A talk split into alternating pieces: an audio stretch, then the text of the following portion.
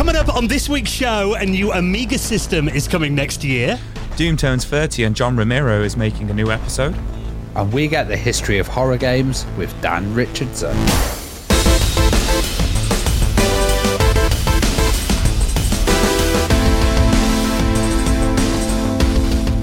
And the Retro Hour podcast is, of course, brought to you every Friday with our wonderful friends at Bitmap Books. Now, of course, today on the show, we're going to be talking about horror video games. And if you love horror games, have you seen From Ants to Zombies Six Decades of Video Game Horror?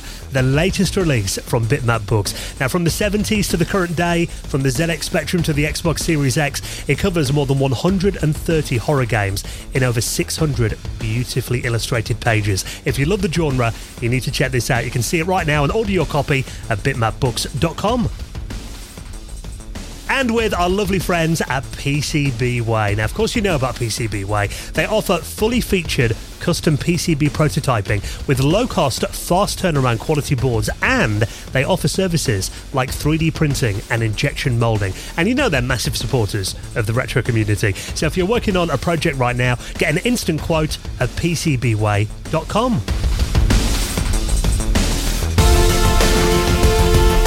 Hello and welcome to the Retro Hour podcast, episode number 403, your weekly dose of retro gaming and technology news with me, Dan Wood. Me, Ravi Abbott. And me, Joe Fox.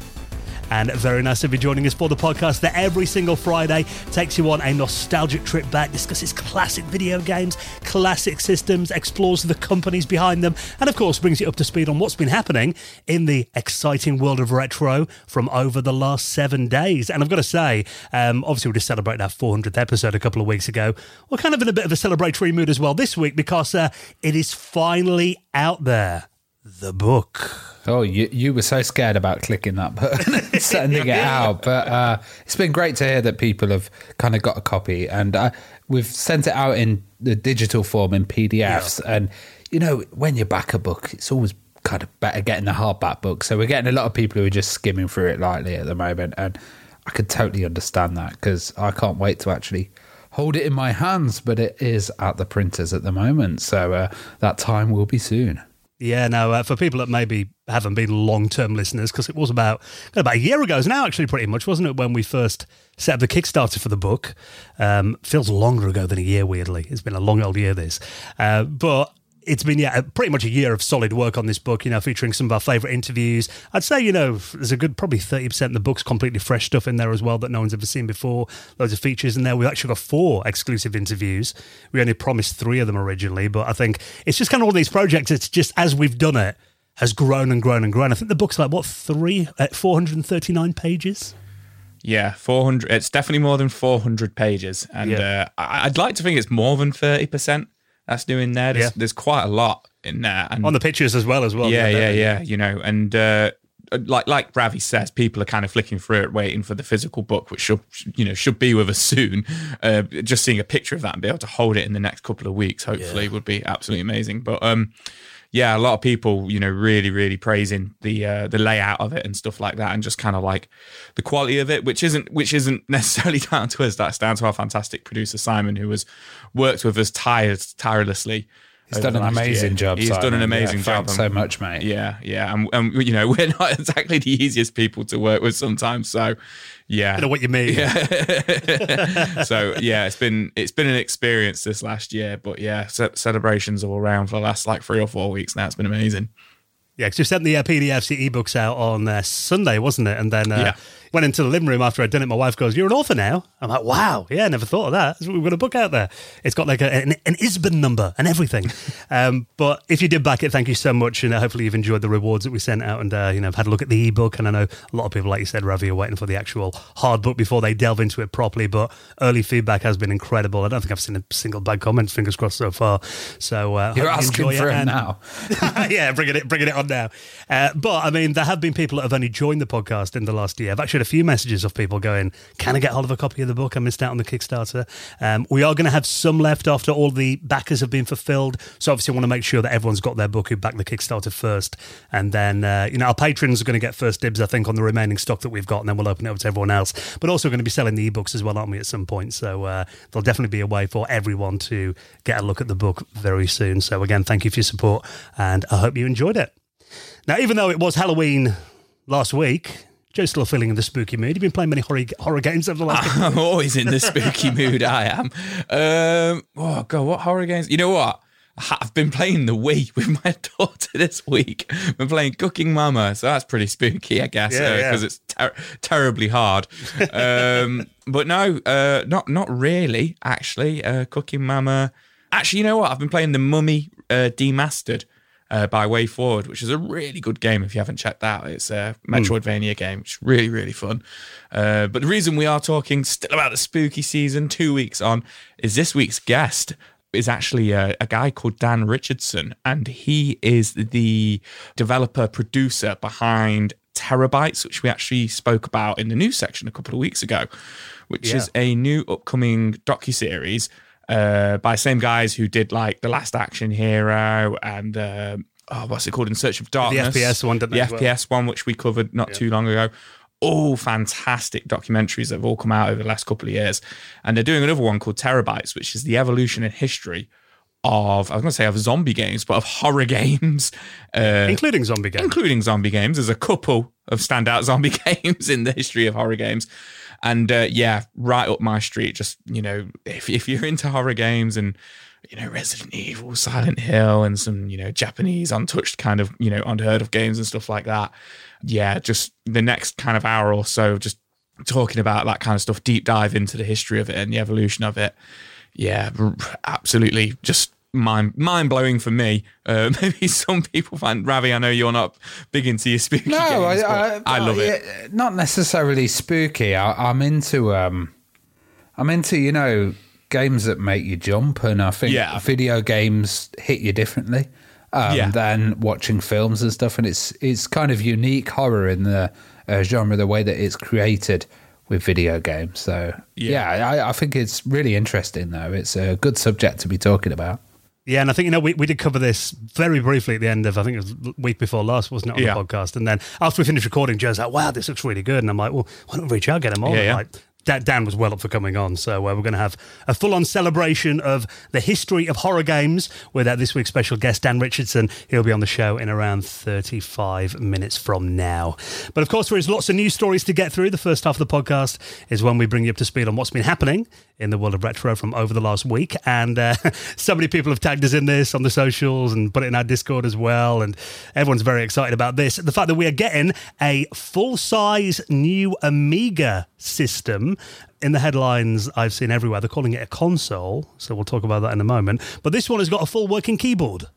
Yeah, that, that- to be honest, I'm not really that excited about this news because you know we knew it was kind of coming. Um, when we had the interview on the podcast uh, with Retro Games Limited, they did mention that they would uh, be going for that. Um, Do you want to go back and hear a bit of that? Because this is Chris Smith from Retro Games Limited, who we had on the podcast when the uh, the A500 Mini launched, and we did ask him that question whether they were going to do a you know full size Amiga, and also kind of what it was going to be like. So let's have a quick listen to the uh, that bit with Chris. Well, another question that I'm seeing everywhere, and you know, a lot of people have been asking me this after my video, um, is you obviously did the Maxi version of the 64 with the working keyboard. Any plans to do a, a Maxi A500 with a, a workable keyboard at some stage? Yeah, um, it won't be an A500 um, because that would be uh, a, a beast on the desk, really. So we'll probably uh, choose a, a slimmer or a, a different form factor for it. It's harder to judge what the market would be for it. So as long as we can make it financially viable, as long as we, you know, we're not making a loss on it, and there's enough to keep the company running for towards the next product, um, it's something we'll definitely look at doing. Yes, I mean, there's been a lot of speculation as to whether or not they do it. Like you said, Ravi, we did actually get the word from them um, last summer that, that this was always kind of the plan for it. Yeah, and you know, I think it's it's it's really cool, but at the moment it's just speculation and like as they release teasers and stuff, it's just going to go on, and people are going to be like, "Has it got a floppy drive? Has it got this? What is it?" You know, uh, I think the more interesting thing is the uh, project line that they've kind of released, which uh, says, you know, they're launching another new mini console. Like, I really wonder what that is.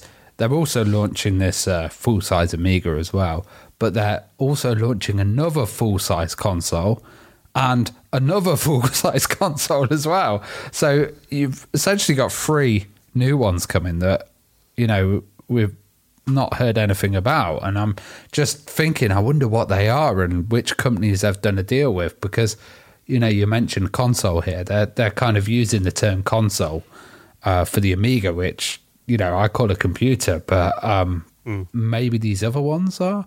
I don't know. I we're speculating with some people on Discord and saying maybe it could be, you know, Atari, ST, Jaguar, or Lynx or something. I'm I'm not quite sure I, who I they've done a deal with. You know.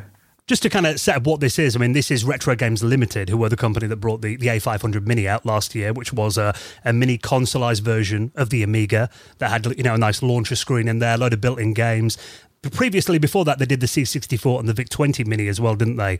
And also a full size version of the Commodore 64 yeah. Maxi as well. And like you said, this week they've released their product roadmap, which is basically a look at what they're going to be doing until the end of 2025. So it's kind of their product lineup for the next like you know 18 months or so.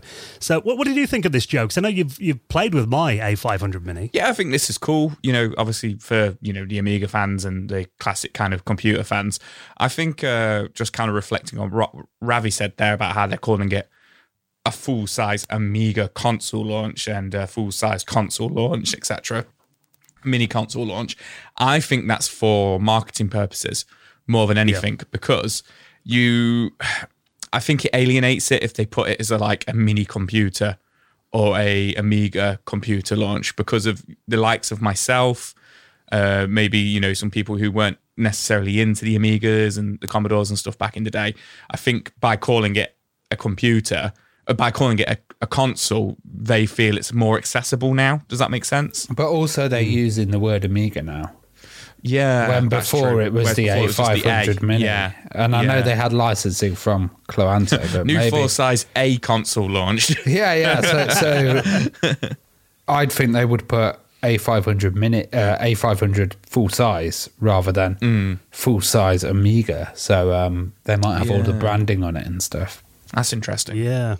Which, uh, I mean, you mentioned there kind of, you know, what their products will be going forward, whether they're going to be doing like, you know, Atari STs or whatever. It's interesting that all of their releases so far have been Commodore machines, haven't they? The yeah, 20, that's what I mean. And I, and I think yeah. it, it shows that they're kind of into that area of like computers and the kind of retro scene, you know. And I'm just thinking, you know, being based in the UK as well, are they kind of going for this? Uh, uh, this vibe? Could it could could they be a BBC Micro? Could there be uh, you know a Vectrex or something that we've um, not seen in a in a mini form before? Yeah, I was thinking if they stick with the Commodore kind of products, there's not really many more to do. I can't imagine them doing a you know Commodore PET Mini or Maxi or a Plus Four. I can't imagine that'd sell very well. Um, yeah, it's going to be interesting seeing you know going forward what they do. I think you might be right. Maybe the Atari ST would be a good contender because it does seem like a system that you know doesn't really get much in in the way of you know, kind of you know, new products being released. Yeah, or even like a, a, a, little Lynx, Um, yeah. Or just a full size Lynx would still be little, of course, wouldn't it? Like a mini Lynx would be uh, tiny.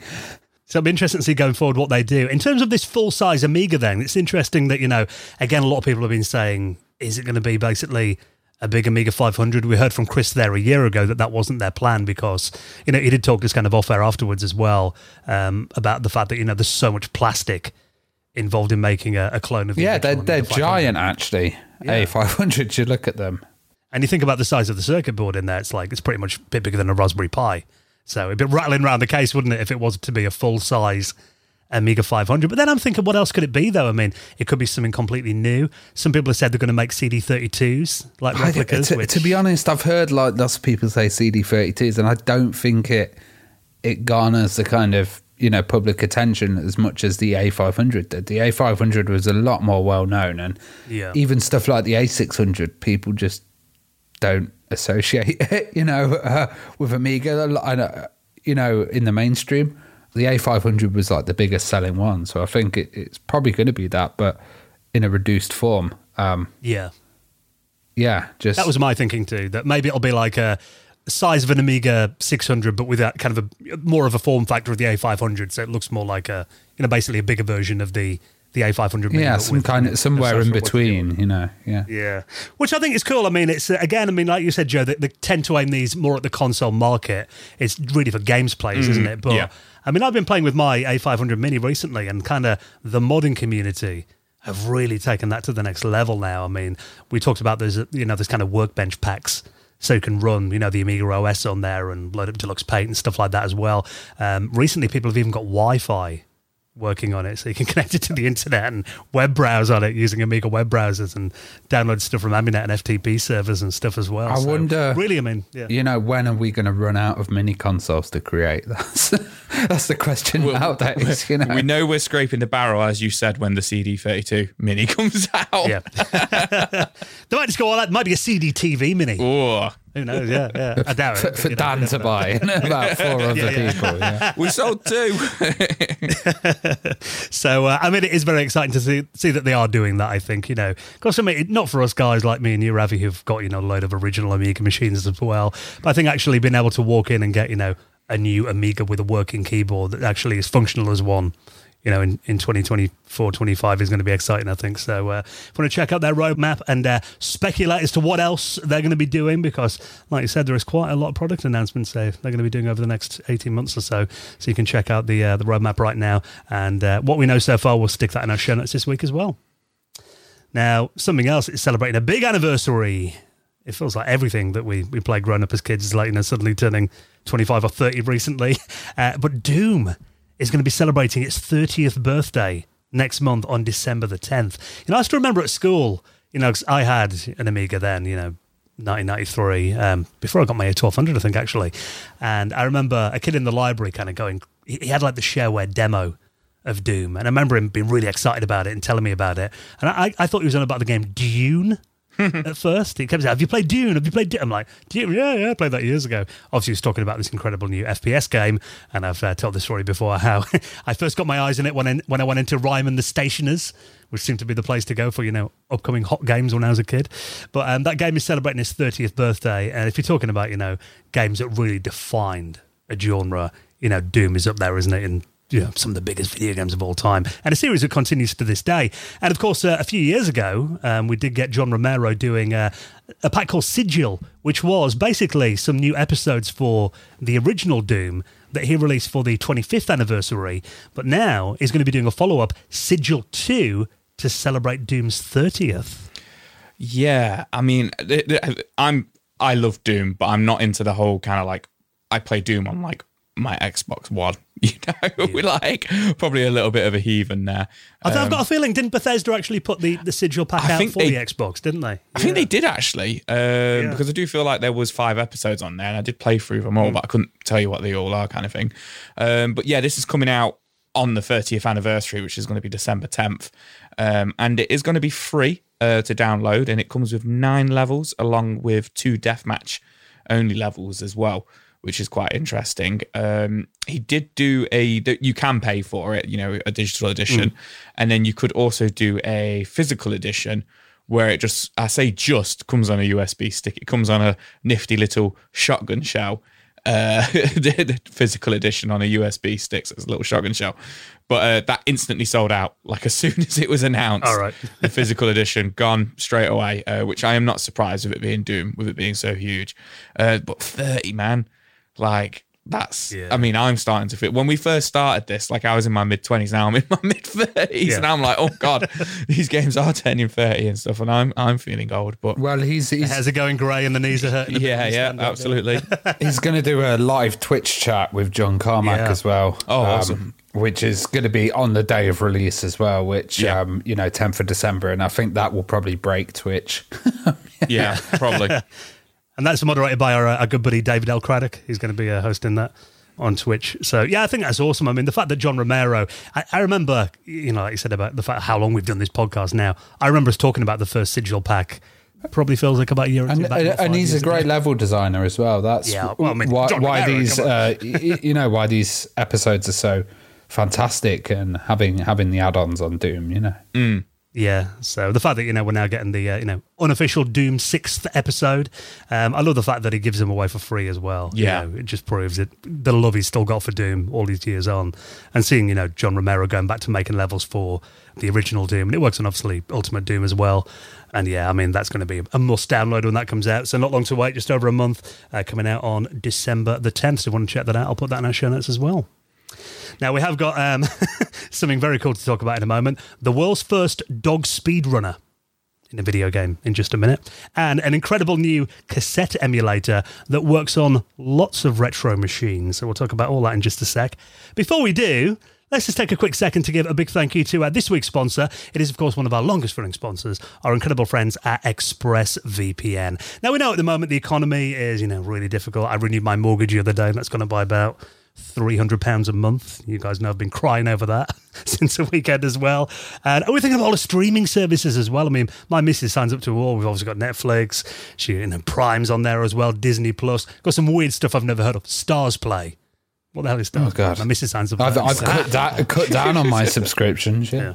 Yeah, well, that's the thing. I mean, they're just getting so expensive now as well. And the thing is, the price of them keeps going up all the time, too. Now, one good thing about ExpressVPN is you can cut back and save a lot of money as well. Because did you know that actually services like Netflix have got thousands more shows? Than you think. But the reason is that they're only licensed to play them in certain countries. So, for example, if you open Netflix on your TV in the UK, it's going to be completely different from what someone in Italy or Japan or America sees. But using ExpressVPN, you can change your online location, and ExpressVPN's got over 90 countries to choose from. So when you run out of stuff to watch, you know, rather than having a thousand different services that you pay for, you just have one and switch to another country and unlock thousands of new shows as well. Now, for example, you've been uh, we've been watching on the American Netflix recently, Ravi. It seems like you're always on that. Yeah, I've I've been watching The Matrix, but also uh, you know for Guy Fawkes Night, I watched V for Vendetta, which is a absolutely fantastic one and uh, not available on the UK Netflix. So you know it's a great service, ExpressVPN, and it's incredibly fast. I leave it on sometimes, and I don't realise. Yeah, and you, you don't get any buffering, anything like that. Nope. Really, really quick. And uh, on top of that, you can even use ExpressVPN to get discounts as well. Like, did you know that, for example, if you uh, buy Netflix from Argentina, it costs a fraction of the price. There's a little tip there as well. Now, it works out less than $7 a month as well. ExpressVPN completely pays for itself and a lot more as well. So, a no brainer. If you want to give it a try, get access to a load more shows, and of course, use our exclusive link so uh, we get the credit. They know that we sent you. Head to expressvpn.com slash retro, and you get three extra months on a one year plan. So, we'll sort you out with three months for free. Expressvpn.com slash retro, and a big thank you to our mates at ExpressVPN for their continued support. Do you guys ever watch uh, speed runs on Twitch or YouTube? Another very big genre these days. Yeah, I, I watch quite a lot of speedruns on horror games, Resident Evil, Yeah. stuff like that. And I think I'm quite fast at these games, and I watch these speedruns and I feel quite pathetic. But not not as pathetic as I feel after watching this one. Well, this is the world's first dog who's going to become a speedrunner, an event that's coming up next year called AGDQ 2024. Now, um, this is uh, an event that's held in uh, Pittsburgh. And uh, they stream this as well, and basically it's uh, it's called Games Done Quick. Awesome Games Done Quick. It stands for, and they basically they, they do this event and stream them as well to raise money for charity. But this year, for the very first time, a competitor called uh, Peanut Butter is going to be taking part, and he's a dog. he's the Doge dog. Well, he's not the Doge dog, It looks very similar, actually. yeah, but uh, yeah, he's a. Uh, is it a Shibu? Is it called?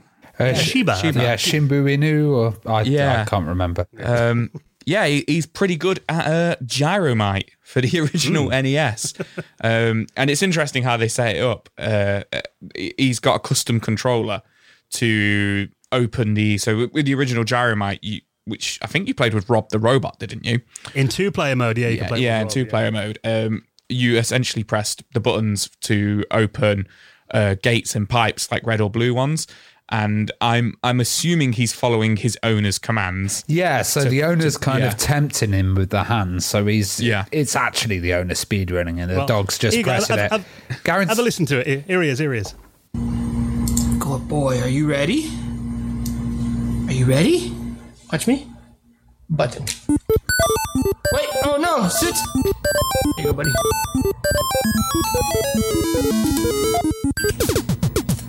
There, let's try that again. This time for sure. Button. Sit. Whatever, that's good enough. All right, good boy. So yeah, there's a 25 minute video of him training it that you can watch on YouTube. Yeah, I think um, you know maybe a, a, a dog that's had more practice would be better, or a cat. You know, you see those videos of cats ringing those bells uh, for a snack. That, That was could gonna- work. that was going to be be my question. Do you guys, you know, see your cat or your dog doing this? Do you think you could train train if there's if there's down? food, they'd do anything. You know, food involved at the end or a reward.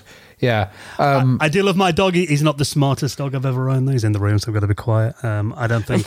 I don't, I don't fancy his chances of something like Cuphead or Battletoads. If, I'm If it was sniffing, like you know, there's dogs that sniff out bombs and stuff like that. They're really, suppose. they're really good at that. And if you had that as a kind of control device, So, I mean, I do think it is awesome. I mean, like you said, it is really the owner kind of instructing him when to put his paw down on this pedal, really, isn't it? But I think in terms of novelty, you know, the fact that this is the first canine speedrunner in the world that Yeah. we know of, um, and the fact this is for a charity stream as well, I think, you know, it is a, it's a bit of a yeah, giggle, it's good for a So- headline.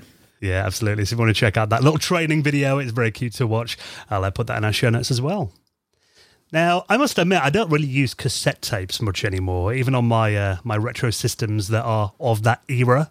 Know, I'm thinking of like my my Commodore 64 and my Commodore Plus 4. Generally use an SD2 IEC SD reader on those, and you guys know that my uh, my Spectrum Next should be arriving any day now as well. I have actually got some more Spectrum games on cassette tape from the uh, the 10 minutes that I owned a Spectrum back in the 90s. I've told you guys about this before when I uh, accidentally plugged in my, my Canon printer power supply into it and blew it up. So that was my 10 minute. I've been waiting 30 years now to play these Spectrum games. Looking forward to my next arriving as well. Uh, but for those of us who may be, I mean, there's an article here on time extension that I put in our show notes as well. They kind of say that cassette tapes are coming towards the end of their lifespan now, which I don't know. I'm a little bit doubtful about that because I've still got audio cassettes that work fine. If anything, I think they're probably more reliable than floppy disks. Yeah, I've still got loads of blanks at home, and they're fine. And uh, you know, I, I still see them on sale in the shops.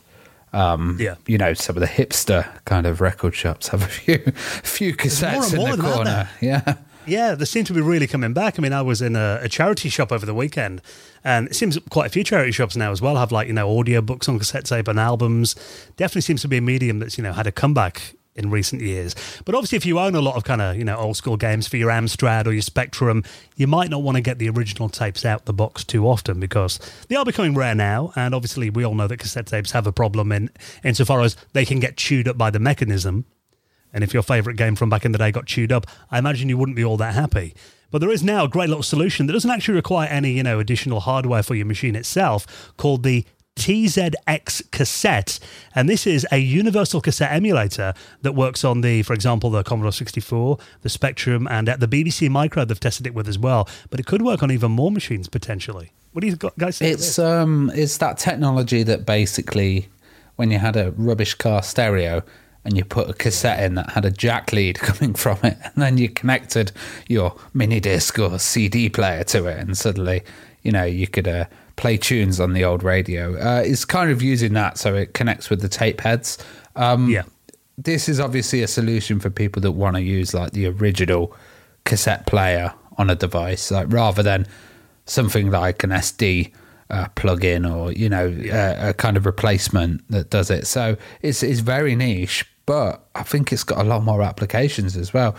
I guess you could put music on this. Maybe if they had a wireless trip in there, you know, stream music to it, it could develop as something that you could, you know, put in old cars and then straight away Bluetooth connect to it and uh, go for it. I like the idea that it's got a battery in there. It's got a little OLED display as well and uh, buttons to select the tracks. Um, yeah, it's just a really cool little concept, and uh, I'm surprised nobody's actually done it before.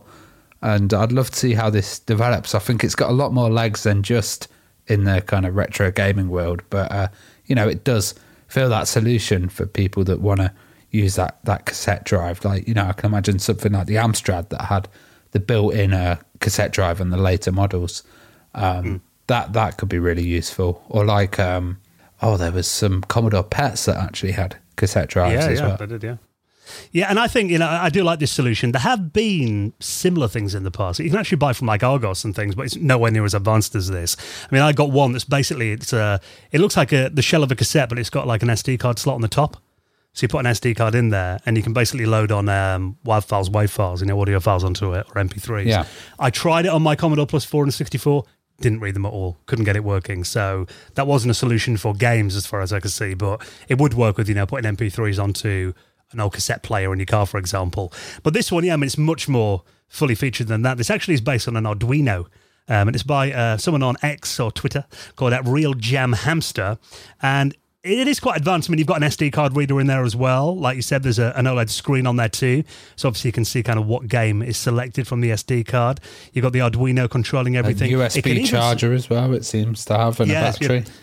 Yeah. There's a built-in battery that looks like you know, kind of a, a generic iPod style battery, um, which yeah, like you said, you can charge from USB. You've got some LEDs in here as well. Um, the example he's made is a quite a cool-looking uh, turquoise green cassette shell, which I think gives it a nice look. And he's even got stuff like um, motor pause detection working on it as well. Because you know, some systems kind of, particularly I remember on the Commodore 64, you may have multi-load games where they kind of load a level into RAM. I think I remember uh, International Karate doing this, and when you got to the next level, the game would basically load the next level from the cassette tape. So you know, for stuff like that, it means the system can automatically kind of pause the tape without you having to manually do it um, which is is very cool. And he's actually made a bunch of these as well. So basically, he's using the uh, kind of rejected tapes, you know, the shells of old cassette tapes to build these in as well. No word on whether he's going to be like releasing these commercially or anything at the moment, but I think it does look like a product that if he releases plans for it, then people could get these working themselves. And I know, like you said, there is there is SD card readers and all that. But actually, one thing I really like about using kind of tape images on old 8 bit machines is you get the full experience. For example, you know, some Spectrum games give you like a loading screen yeah. when it was loading yeah. from the tape that would, you know, procedurally draw on the screen. Generally, if you're loading them from like disk images, you don't get all of that. And even stuff like Cracktros and all that as well. Um, and even hearing the sound of the game loading on a Spectrum, you know, authentically like you did the original uh, tapes, I think is very cool. So I think for those that kind of want that as close as possible to the original cassette tape experience, then this is going to be a really good solution, isn't it? So, um, yeah, not much more to say in this really, but I think there's definitely a market for it too. So yeah, like you said, Ravi, I mean, it could be something that's even bigger, like the audio crowd as well. Yeah, yeah, I, I, think it's got a lot of legs, and obviously they've thought about it well. And uh, you know, if if you can save a cassette that uh, has been ruined otherwise and actually play the title, or you know, preserve one, then this is great. I've been walking around with my cassette Walkman over the last couple of weeks. What those little foam earphones? no, no, no. I, pl- I plugged some iPhone, uh, yeah, I, iPod ones into it. I think they are actually. Uh, but the reason I've been doing it is because, of course, we did uh, recently do our own audio cassette, didn't we? Yeah, I thought you were like making a mixtape for your wife or something.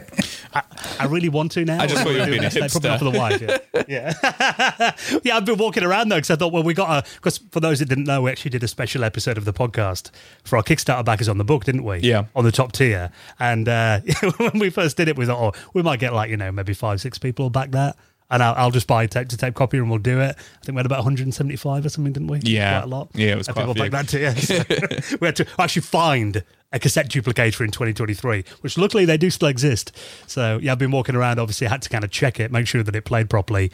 Um, fished out my old uh, cassette player, uh, my old uh, is it Sony Walkman from like 2000. Um, so I've been walking around the village, kind of in Costa and that with my. Uh, with my cassette player, listening to our book. Well, well that's the actual, that's the killer product I've I've just thought of now. So you get Spotify, you connect it up with a Bluetooth uh, wireless chip, and then you make custom playlists uh, for girls and yeah, yeah. or boys, you love us, and then you go, I've made you a mixtape, and you hand it 80 style, but you're streaming them, and you can change your, and then adverts pop up halfway through, and you go, oh, he's too cheap to get premium. Obviously, it relies on having a cassette tape player as well, Ravi. But um, you know, I like your plan. Yeah. So uh, if you want to check that out, so far it is a you know work in progress. Looks like he's finally finished it for himself. Hopefully, there'll be a way for uh, other people to get their hands on these. I'll put that video by yet. Real Jam Hamster in the show notes this week as well.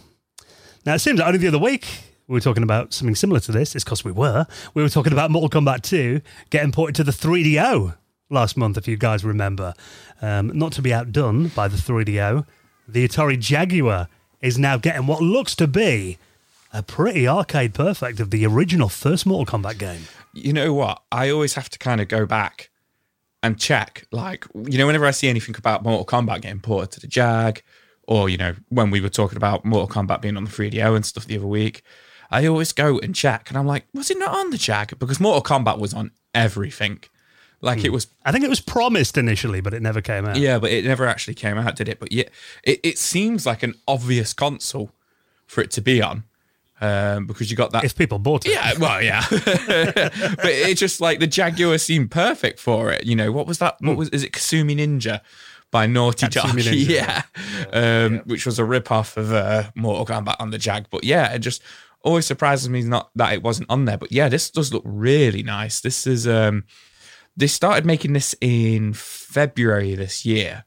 Um, and uh, they've been working on this for some time using a development kit called Jag Studio, I believe it Which is. I'll talk more about in a minute because that's very impressive. yeah, to get this running. But it does look really impressive. And uh, the video, uh, it's about 25 minutes long, but there's a lot of focus in there about kind of like frame rates and frames of animations on the. Because you don't really think about this, but it's like the frames of animation on the character sprites, like just when they're standing there, you think Mortal Kombat, they kind of like, you know, they kind of jig side to side, don't they? Like ready to fight. And it's like so many of the console ports and stuff, you lose frames of that animation when they're ported from the arcade to the consoles. Whereas this Jag version, you know, they're trying to keep it all kind of like arcade, arcade perfect or, you know, to, as perfect as possible. And, you know, it does, it looks, it, it does look really good. Um, it's quite funny. I've got, I've got it, the video, you know, paused right now on the character select screen. And because of the, the hyper detail of it, because it does look more detailed, you can actually see the, uh, the the goofy face expressions on some of the characters. On the select screen. yeah. So, but yeah, no, it looks really impressive. Yeah, now this is a guy called a True Fun Games, and he's put um, there's a couple of videos on his YouTube channel. Like he said, originally he started this beginning of the year. It was a bit of a proof of concept, really, and then a lot of people kind of that looks really you know should do that. So he said, well, why not? So now he's actually making uh, using the arcade assets as well. Um, basically, what it looks like is going to be a proper, true arcade version of Mortal Kombat for the Atari Jaguar. Now, at the moment, he's got the title screen that he's changed a little bit. Uh, from the arcade one, you've got the character select screen as well, um, which again looks pretty much identical to the arcade. The only difference is, you know, you get the characters like left and right, who you you, pick your fighter. Yeah. On the the arcade's got more resolution, so they're a bit further down the screen. But he's moved them up and actually kind of overlap the characters with the the, the tiles behind it with the other character selects things, which I think actually looks really good. It's a nice little effect that he's put on there. And then you get into the game itself, and yeah, I mean, this has got it all. Even stuff like, you know, there's a little kind of flame in the first level that kind of flickers, you know, in the arcade version. I remember like the Mega Drive version didn't have that in, um, or the Amiga one, it was just static, it didn't move. And it's actually got like, there's like three layer parallax scrolling in here as well. Yeah, with the clouds, the and- level of detail. Yeah, the clouds and everything in the background. It it is the frame rate that's doing it for me. Like you forget how detailed these games were. You know, because I'm in my mind's eye, I'm so used to playing it on like the Mega Drive uh, or on the Super Nintendo, and when when you look, you know, when you look back and actually kind of like look at the arcade comparison, you know, in this video. You forget how much detail was actually in this game. Um, Yeah. you know, and it, it, it's crazy. Like you say, the flame, the parallax clo- scrolling behind the uh, the big Japanese pagoda building and stuff like that. Like it does look amazing, and it. it I know the Jags a failed console, but it's like, oh, look at what you could have had. Yeah, one hundred percent. It proves that kind of if people used it, you know, the hardware properly, Mm. then you know there were some really impressive things that were capable on it. I mean, it's less colors in the arcade. I think the arcade version it said had sixty four Yeah, colors. got 16. and he's down. Yeah, down, but I mean, it doesn't look like it. He's No. done a really good job of kind of uh, you know remapping the color palettes of them. And yeah, he's used this uh, environment called Jag Studio, which I had heard the name before, but then I did a bit of digging kind of to find out a bit more about what it is. Um, because there was a basically a, a development suite for the Jaguar called Raptor API a few years ago, which was actually the package that he started developing this in, but you've got to use assembly code for that. And he said he's not really an assembly programmer. Right. So that was slowing him down. And his day job is that he programs in C. So using Jag Studio, that's actually a really advanced development suite for the Jaguar. And you can use assembler basic or C. And then really what it will do is it, it's got hardware abstraction layers in there as well, plug in modules. So really it means that it, you can take advantage of the Jaguar's chipset without having to do your own routines and, you know, figure it all out yourself. So it really does mean that, you know, in just a few weeks, people are making really impressive games. You know, using this, it would have took months back in the day. What do you think is Ravi? Yeah, I think it's I think it's good. Um, some of the home ports uh, were yeah kind of lacking. Um, Yeah. uh, yeah, I'm impressed, and uh, you're right with the Jag system; it needs more more kind of development and more time putting into it. And I found that was a problem with a lot of the uh, the systems back then. You know, they they failed and people didn't put that time and effort into porting stuff. They were quick ports and uh, they didn't take advantage of the hardware. So it's always nice to see, you know, a, a title living up to the actual hardware that it's on. Yeah, I mean, you mentioned Joe. You were shocked that Mortal Kombat didn't come out in the Jaguar. Even Rise of the Robots didn't come out in the Atari Jaguar. Oh wow. Okay. Yeah, so Poor Jag. Didn't get much love. Yeah, I think it swerved a bullet there. Uh, but this uh, home homebrew version of Mortal Kombat looks really good. So hopefully, won't be too long until we get to play that. And I'm sure he'll put it up for free. You know, because obviously, I, would, I wouldn't imagine he'd want to sell this and get in trouble. Uh, but hopefully, it will be something you can download and play on your. Because obviously, the Atari flash carts are out there now for you know the Jaguar. You can play it on those hopefully. So uh, it looks very good. Keep up the good work. And if you want to check out that work in progress, and of course the rest of the stories, you don't have to Google around. They save you the job. Just head to uh, our website, theretrohour.com, or check out the show notes in your podcast app. Right, in just a moment, going to get the uh, history of horror games with this week's very special guest, Dan Richardson. Before we do that, let's take a quick second to give a big thank you to another one of our sponsors this week, and it is our wonderful mates at Notion. Now, you've heard us talking about Notion before, the fact that, you know, we have this struggle, Joe, don't we, in our jobs, all these different services that we have to open, Teams, Trello, Discord. How many do you have to open when you go into work every day? I can't go into them in too much detail due to my job, but it's at least about 15. And then I have about at least four or five OneNotes open as well at work. And it is, it's just absolutely crazy. And it's like I've got three screens open, whereas at home, you know, where I'm on my home computer and everything, I am allowed to use Notion. It's very similar to OneNote, but you can have so much more in there. And I'm a simpleton, and you can make it as simple as you want or as complex as you want, can't you? Yeah, and that's the thing. I mean, you need to tell your boss to get on this because um, not only has it got all that, you know, time saving features and, you know, less alerts and all the things that annoy us, notifications going off on all these different services. But one incredible thing about Notion is something called Notion Q&A. Now, obviously at the moment, the, the biggest thing in the world is artificial intelligence, and they've implemented this so well. I mean, like you said, it combines your notes, your docs, all your projects together in one very simple to use workspace. And uh, they've got a new feature in there called Q&A, which is basically an AI assistant that can answer questions about, for example, your next quarter's roadmap. Maybe you've got a marketing campaign proposal you're looking for. Maybe you want to find out, you know, a long lost link that you know is in one of your documents somewhere on your shared drive, or one of your colleagues has sent you in a message maybe six months ago. You ask it to find it for you, it'll do it in seconds. It is that easy. So that urgent piece of information that previously you have to spend probably hours looking for, it'll find it really quickly. And most importantly keep your sanity intact as well. So all you do is ask ask q&a to find it for you. And obviously when your projects are getting more complex as well and you want to find stuff across your entire company this is where it comes in. It can make use of your entire database of knowledge to make sure that the answers are actually really helpful as well. So uh, it could be like you know your wiki your project your, your docs your meeting notes as well. And normally you might turn to a coworker to ask it something like you know when did you send me that message? Have you got a link to this? Ask your q&a it'll search through thousands of documents in just seconds thousands of messages as well answer it in a clear language no matter how large or complex your workspace is as well so you can find exactly what you need without having to leave your dock and go hunting through thousands of files and you can trust that your data is secure because notion ai is designed to protect your information no AI models are trained with your information. It's all encrypted, and answers will never use information from pages that you haven't got access to as well. So it really means you can get on with your work and it will save you so much time. So why don't you give this a try? Honestly, doesn't it sound like a game changer? Have a look. Notion AI. Try it for free by going to notion.com slash retro hour all lowercase, notion.com slash retro hour to try the powerful, easy to use Notion AI today. And of course, use our link, support the podcast, notion.com slash retro hour. And a massive thank you to our friends at Notion for their support of our show. Right, then next, let's get into the history of horror video games with our special guest, Dan Richardson. He's next on the Retro Hour podcast.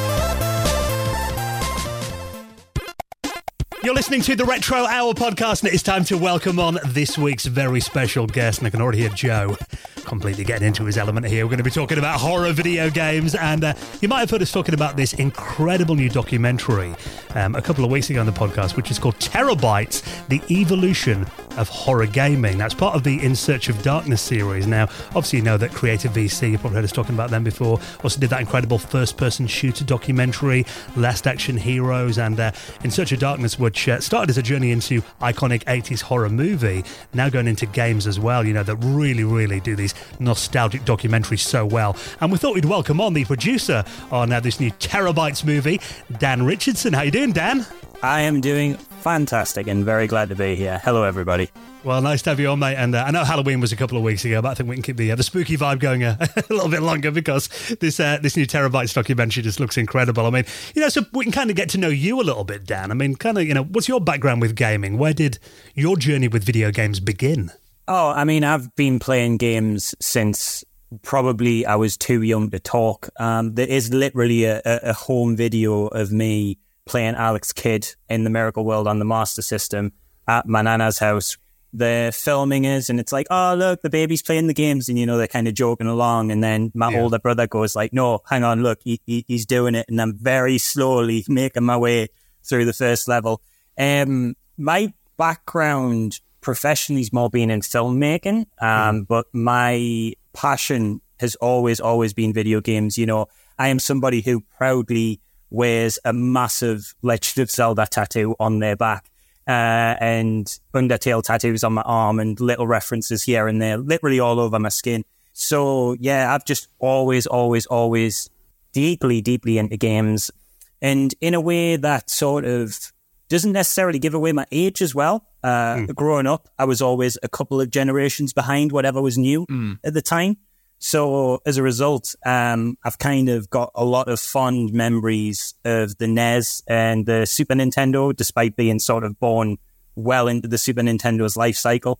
But yeah, it's it's it's been a huge, huge passion for us, and biggest passion at the moment for me, and something that's cultivated over years within games is obviously horror games, and so it's really thrilling to be kind of making a documentary and really spotlighting that subgenre of a medium that I love so much. So yeah, tell us about. So you mentioned there your kind of like your nine to five is in filmmaking, and uh, you work for Creator VC, yeah, who is behind TerrorBytes. Kind of tell us about what you do there and what your job is there, and uh, then we'll get into the nitty gritty of the uh, the horror games. Yeah, so uh, Creator VC, if you don't know, we are this um, independent uh, studio um, created by Robin Block we've basically cultivated this uh, niche in that we do these really grand scale retrospective documentaries on specific niches within pop culture. Um, but we don't just do them where we'll sort of point at things and say like, Hey, remember this? We actively involve the people who have created those materials on a huge scale that like, I don't want to to own horn, own horn here, but I think that nobody else is really doing at the minute. So what we'll kind of do is, you know, um, to give you an example of what other gaming documentary with FPS doc, we went through this big, long journey. It's a five hour long documentary, you know, huge scale stuff going from the very, very, very early days of the first person shooter all the way up to the present day. And along the way, you know, we're interviewing all of these key figures like Warren Spector and mm-hmm. having him talk about System Shock and John Romero and John mm-hmm. Carmack and having mm-hmm. them talk about Doom. And we're just building this, you know, huge portrait of such a like important subsection of the medium. And where I sort of came into with TerrorBytes is um, I had a couple of independent films, fiction films that were doing fairly well in like film festivals and stuff. Mm. Um, and on a personal YouTube account, I actually just as a sort of fun side hobby thing, I do a lot of horror analysis. I've just come off the back of a massive uh, 31 day video essay marathon I always do for October for Halloween, where I do a specific video essay on a specific film each and every day of the month. Oh, wow. What's the YouTube channel called? a skeleton. Dan Drambles. Dan Drambles. Um, okay, I'll, I'll, link that up in the show notes. And I, I, do it all. I do it all well dressed as a skeleton. And, nice. And I did that. Uh, I did that for charity this year, and that was good. that was the the finishing one.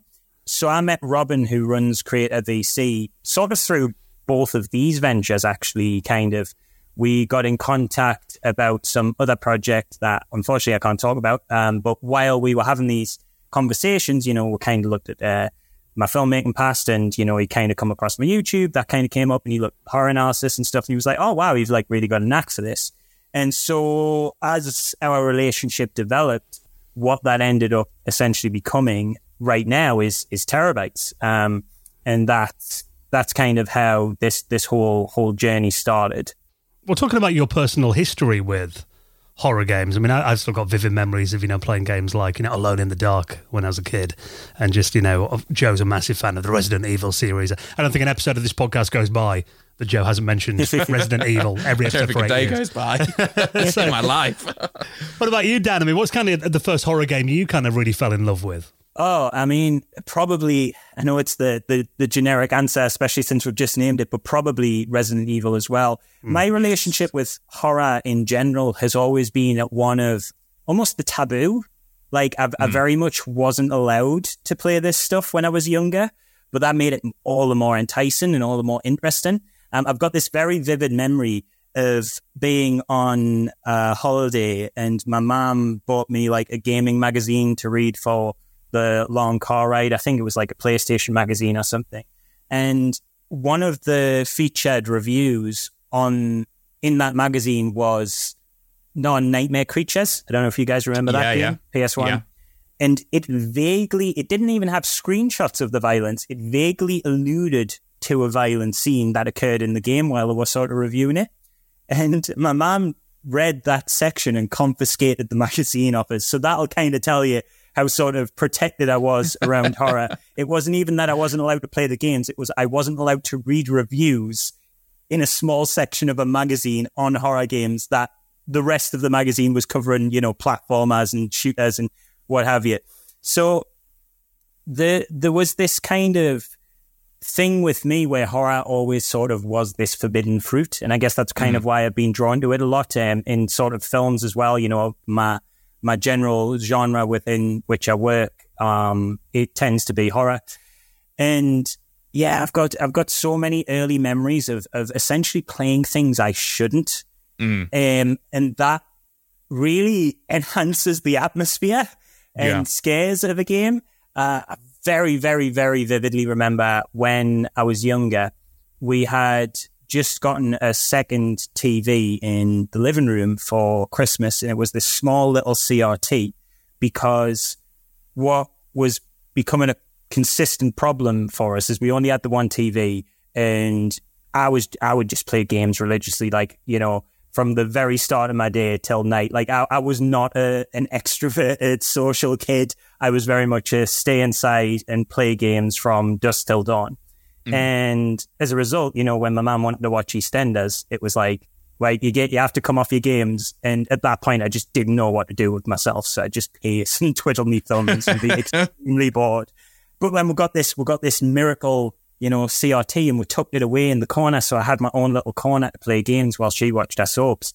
And we went to this boot sale and I picked up uh, a big sort of, you remember those like CD wallets people used to have? And they, they would keep yeah. all the discs in the wallets. It was a very 90s thing. So I picked up this big CD wallet that, luckily for me, my mom hadn't noticed had a copy of Resident Evil in. Because she just flicked through the first lot and it was like, oh, Crash Bandicoot, Spyro. Yeah, yeah, you can have that. So I, I picked this up for, for a ridiculous, ridiculous price as well. It was so cheap. Um, but that's boot sales for you, especially back in the day. Um, and I was flicking through and I, my mum was watching, you know, I saw opera on the TV and I got the Resident Evil and I saw that disc. Like the disc to me is more evocative than the box art. You know, the mm. disc where it has the eye and the people as the whole. Like yeah, that, yeah. that image in my head, that was like, oh my God, that, that, that to me was like finding a gun in my mm. house, like just this completely taboo thing. And obviously I, I immediately had to play it, but I had to play it in a room where my very disapproving mother was currently watching her TV at the other side. So I remember just kind of like turning my CRT away and just sort of tucking myself into the corner, putting on like headphones and booting it up. And the game was terrifying to a, I guess, nine or 10 year old or however old I was at the time anyway. But in that scenario where I knew I could be caught at any moment, just amped up the atmosphere loads. And the thing that got us the thing that really got us in Resident Evil, it wasn't the spot that everybody else gets got by, and that's the dogs. Mm, the dogs, yeah. window. Everybody, everybody, you know, that's always their first. Oh, that was the first moment that jump scared us in a game. Yeah. For me, I'd done my research. I knew the dogs were coming. So I braced myself for the dogs. The bit that got us is just a little bit after that. There's a room with a statue, and you go into the back room, and there's a zombie on the, floor, floor. and you have to go past it and open the chest to grab, I believe, a key. And I was so sheltered from horror, it didn't occur to me that even though I knew what zombies were, the whole gimmick of, oh, they could look dead, but they're not really dead. So I just assumed the zombie was set dressing, walked into it, and of course it grabs you and bites your ankle. When I tell you, I nearly died. I my heart sunk into the pit of my stomach, and all I wanted to do was scream as loud as possible, but I couldn't because then I'd get in trouble. So all I did was I pressed pause, like instantly without even thinking, pressed pause and just white knuckle grip the PlayStation controller for the next 10 minutes as I just stayed there, unmoving, trying my very best to slow down my breathing and hoping to God that I didn't get caught playing Resident Evil. That's awesome. I've just got images of you like. It reminded me of that episode of Simpsons where Homer has to stop swearing, and he's like twiddle doo dee, That was painful. like really trying to hold it in. It really was. Like, I literally, like, all my internal monologue was just, ah, just for the next 10 minutes. But all anybody could see from the outside was a very, very still, very pale child. And if you would put your hand to my chest, the heartbeat would have knocked you back. Honestly, I was I love that. I love that. That you know what you really reminded me there, and it, it was a kind of a realization for me as well. There was there was two types of uh, you know children in the nineties. There was the child whose parents would shelter them and not let them play these games, and you know would and it, you would in your case make you become fascinated with the horror of it and the films and you know just that as a whole genre and media. And then there's the other kids whose parents really don't give a crap if they watch an 18 or were running around playing Doom and Resident Evil and loaded for the PS1. And it's that kid who would lend the other kid those games. Yeah, yeah. Oh, I got I got so many um I got so many games that way by like sneaking into my older brother's room and Yeah. stealing his when when nobody was in or um you know borrowing from um shout out to my secondary school friend Callum Patterson you know sorted us out in year 7 with a good few discs he did Fantastic. So, uh, Resident Evil, obviously completely iconic.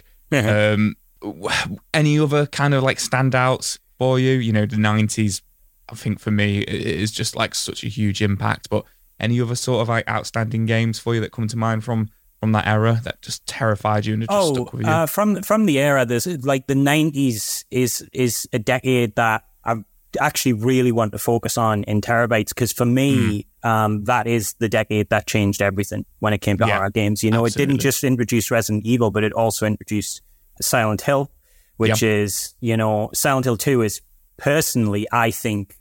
Probably the most perfect thing to ever exist. Like, I, I just think it is like to say it would be my to say it's my favorite game would be underselling it. I literally think it is just the most perfect thing ever. I think it is a, a flawless work of art.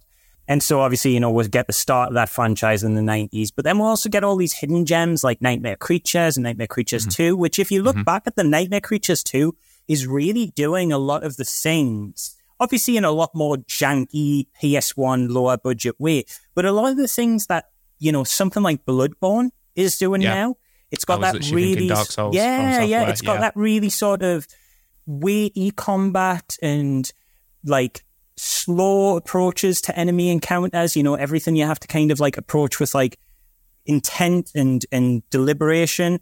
And it's got that really sort of it's got a turn based feel to it without yeah. being turn based. and it's got that really like gothic, almost Lovecraftian, but not quite horror to it. Especially the second one. Um, it's Yeah. it's the they're really like fascinating games that I think don't get enough of a look in for being something that I think you can still feel the DNA of to this Yeah. day, even if Mhm. it wasn't a direct line from Nightmare Creatures to to to Bloodborne.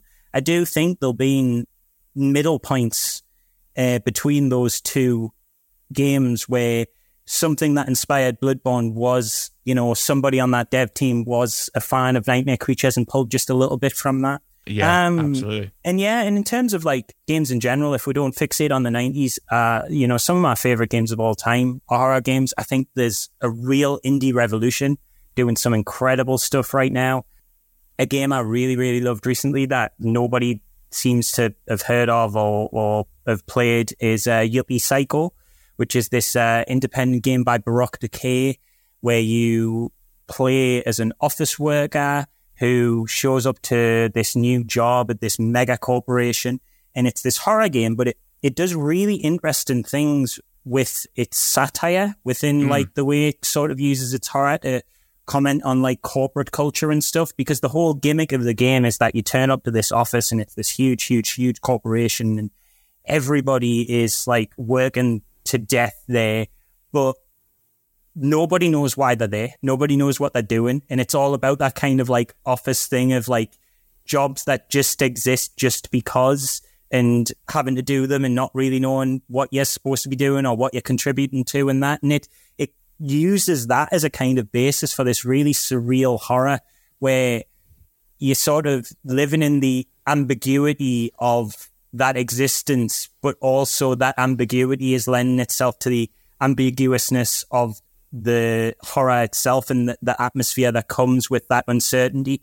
And uh, yeah, and it's just got this really cool gimmick where you turn up to work and you don't know what you've been hired for, and then they tell you, "Oh, you're actually the resident witch hunter," and you have no idea what that means. Like, what do, what do you mean? I'm the witch hunter. What, what do you mean? There's a witch in the building, and nobody kind of knows. And it's just really interesting what it does with it. And yeah, like, and uh, uh, you know, and and if we we think of horror a lot as well, and this is something we really want to explore in TerrorByte. We think of horror a lot as well when people say horror games. We think of Outlast, we think of Silent Hill, we think of Resident Evil, but it's just as important to think of if I'm going to throw out another uh, personal favorite of mine and as go back to the 90s again, Castlevania.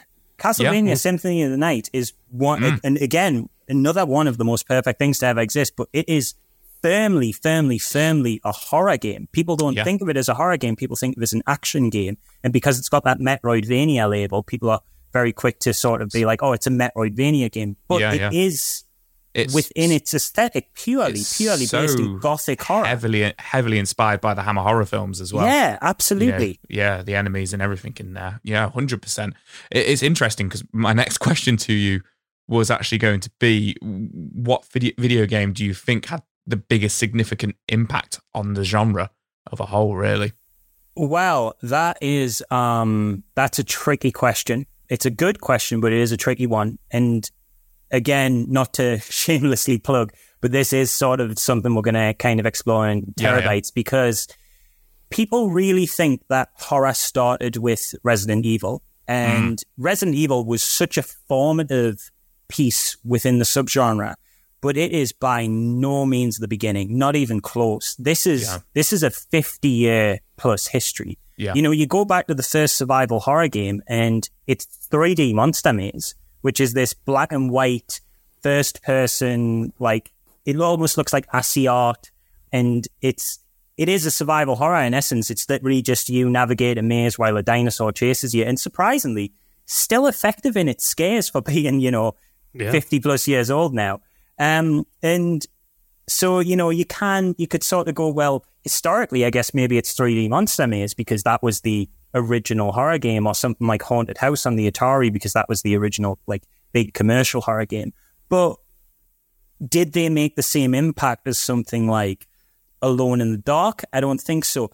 I would personally think that maybe it's Alone in the Dark. I know people would be very keen to say Resident Evil, but I don't think you have Resident Evil without Alone in the Dark. I think Alone in the Dark sets the template of so many features that we now associate as being uh, integral to horror and more specifically survival horror, which is kind of what we associate horror gaming with.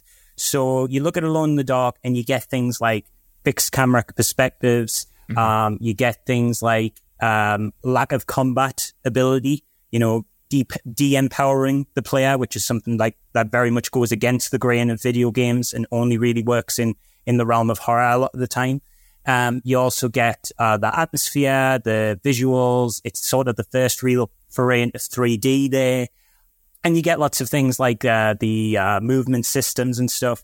And if you actually dig into the Resident Evil making of, um, the original Resident Evil is sort of a direct response to Alone in the Dark. Uh, Shinji Mikami, I believe it was Shinji Mikami on the team, played Alone in the Dark and was like, ah, yes, this this is what we need to do. Obviously, mm. it was the much more commercially uh, successful, you know, platinum game that kind of really hit the sort of mainstream and became the sort of huge franchise that it is today. But I do think if I had to name the most influential horror game, I would probably say Alone in the Dark. And mm. even then, you know, it's very debatable. Now, in terms of um, games that may be underrated, like, you know, even though Alone in the Dark was a popular game, like you said, it might not get as much love as something like Resident Evil. I also remember around that time, you know, I think between Alone in the Dark and. Uh, and Resident Evil game called Clock Tower. I remember playing as well. Yeah, Clock Tower is fantastic. Really oh my god! remake. It's yeah. honestly that actually.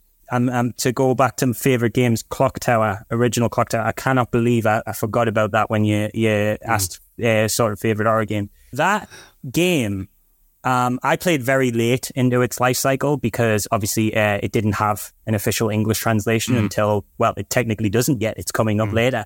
So that was something I discovered sort of during the, the internet age as you kind of really, yeah, as I sort of yeah. came into my teams and sort of discovered, you know, all of this like vivid history of the Super Famicom and stuff. And I remember getting a ROM of that and playing an English translated patch and thinking it was going to be an interesting element of history, but ultimately a kind of janky, sort of goofy, fun, you know, like clearly trying to be scary, but in a way that's aged so poorly that mm. it hmm. doesn't have that same effect anymore. You know, like you always hear these stories about how like people were terrified of the Daleks in Doctor Who when they first came up, but now hiding behind the like, sofa, yeah, yeah, and yeah. it's it's it's sort of like a comical thing now because they clearly have a whisk for an arm. Um, I expected Clock Tower to be that because at the time I'm playing it, even even then, it's you know it's over a decade old. And it still, even within the limitations of the Super Famicom, even with 16 bit graphics, it is bizarrely atmospheric. It is, mm. it hmm. incredible what they achieved through sound and visual in, in creating such an evocative atmosphere that I it is hear the still scary. music right now. I can literally yes. like, yeah. It's, it's honestly, it's it's scarier than some of the games that came out in the genre on well now. I was going to say on PS2, mm. but like even now, it is mm. still holds up. It is fantastic game, and yes, I cannot wait for the remake. Yeah, really looking forward. I, I, love some of the like psychological kind of horror games as well. I mean, that, that era seemed to spawn quite a few of them. There's um, I Have No Mouth and I Must Scream as well. Yes. So again, uh, I mean, I, I, don't know if you cover that in it as well, but that was definitely a bit of a. It's in my trailer actually. It's, right? Uh, yeah, yeah. It, it, it, very briefly appears in my trailer where he's, sh- she's shaking the head while she's on the hook. Uh, yeah, I Have No Mouth and I Must Scream. Um, really, really fantastic, and I think perhaps this is a, a, a hot take, but I actually think uh, maybe expanded and possibly even improved on the, the classic short story. Because uh, if you read the, the source material, it's a, it's a very, very, very short story. But the visuals and atmosphere and it, character depth they added with the video game adaptation is like really quite impressive. Um, you know, they took something that was so brutally simplistic this idea of this you know supercomputer that is just has this hate for humanity and keeps these humans alive and just tortures them for the rest of eternity you know really really dark stuff. And you hear that concept and you're like how the hell do you make a, a point and click adventure out of that? Mm. and then they did and it was incredible. Like um, another one sort of that really goes under the radar in terms of it not as good as I have no mouth and I must scream. I'll admit it's it's a bit more. It's a bit more like janky in the way it expects players to just kind of know things, which is very symptomatic of point and click adventures of the time. But uh, HR Giger's, point and click adventure Dark Seed. Uh, Dark Seed. Dark yeah. Seed. Yeah. Yep. Uh, again, like really doing some incredible, interesting stuff with visuals and atmosphere within humongous limitations. And I think that's something that's so fascinating about horror as a subgenre within gaming. What I love about it, the subgenre, specifically within this medium, is how it communicates all these like vivid ideas and evokes such fear, but always through a layer of abstraction. You know, when you see a horror film, you're looking at people, you're looking at real people. And yes, we have got to a level that's close to photorealism with stuff like The Last of Us. But you look at indie games still coming out today with graphics that, you know, are reminiscent of like NES quality. Or if you look at something like Faith the Unholy Trinity, that's like, you know, that's mono graphics. That's like, that's like two pixel games and creating such like evocative imagery out of those limitations is not just impressive, but like artistically interesting. Like it's something that could not be achieved in another medium. Yeah. We had um, we had Joe Biotero who did the uh, the artwork for Dark Seed on the podcast recently, actually. No way. That's brilliant. he- well, he was talking about that how he kind of trans- translated Giger's kind of artwork into essentially 16 colors, you know, to get them to run on like, graphics cards of the day, and how that translated. But I think your imagination probably worked a bit harder as well to kind of compensate for that. Yeah, absolutely. Um, and I think, you know, horror is a genre within fiction and within storytelling that works best on imagination. Um, you know, it's always scarier when the monster's in the dark than when the big rubber suit is kind of jerking around in front of the camera in front of your face. Um, you know, there's that all there's that whole horror, you know, rule of like don't show too much of the monster. And I think what's interesting with games is that you can get away with showing so much because it always has that layer of abstraction where people fill in those blanks. So it, it's no matter how much you can kind of depict in the, in the game, because of the limitations of the the hardware you're working on or the artistic limitations you set yourself, you always have some room for the imagination of the player, and I don't think you get that in a medium like film or television. Yeah, I mean, e-, even text adventures can be scary. You know, it's like Yes, reading a book, I suppose. Isn't It? Absolutely. Um, well, I mean, I played uh, recently. Uh, it's sort of like a, a text adventure, sort of, but kind of like a modernized twist. I played um, recently The House Abandoned, which is the first episode of a game that the name escapes me now, but it's got a very like Stranger Things esque aesthetic. But the whole gimmick with that is you play as somebody who goes into an attic and finds an old text adventure game. And your interface within this game is literally just that player's, avatar's perspective looking at an old text adventure screen, you know, running MS DOS. And the you can see that the creators really understood the terror that can be pulled from that intimate setting of just a room in the dark with a quiet green glow illuminating your face as just text comes up on screen because there are some absolutely thrilling segments. It's only a very, very short, short episode, but there's some really thrilling stuff in there that is uses the literal limitation of we have a room and we have text on a screen and still manages to make some of the scariest moments I've played recently. And I just think that's fascinating. I just found that on Steam. Eight pounds fifty. Yeah, so I'll give that a buy. Looks good. There you go. Selling games. Yeah. so obviously horror huge in terms of like artistic influence across, you know, across the landscape of gaming and stuff like that.